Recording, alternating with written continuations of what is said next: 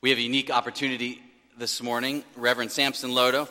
He's briefly back in the uh, States for a trip and knew he could stop by this Sunday and say hello and just offer greetings uh, in worship to all of us and, and share just briefly what God's doing uh, across the ocean and in Ghana and your congregation. So here you go, Samson.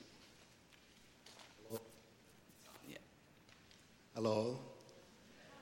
Yeah, I'm very happy to be in your midst this morning to worship with you. I bring warm greetings from Ghana and especially my presbytery, Hohoe Presbytery. Uh, we just want to thank the pastor, the leadership of the church, and the church as a whole for your support to us Ghanaian uh, students who come to Virginia Union University. We are so grateful to you, and also the support you've given us when we were uh, struggling with uh accommodation the church supported us to uh, have a manse.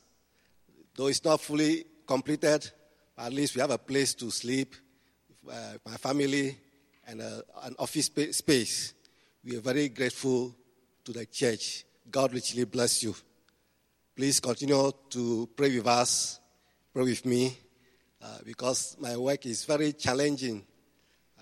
I have 67 congregations and 20 pastors under my supervision as a presbytery chairman.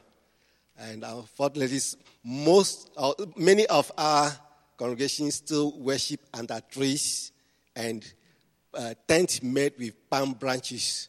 Uh, it's my uh, responsibility as a chairman of the presbytery to find them a good place of worship. This is a very great challenge to me. I need your support in prayers that God will open doors God richly bless you. Love you all. God bless you. Thank you.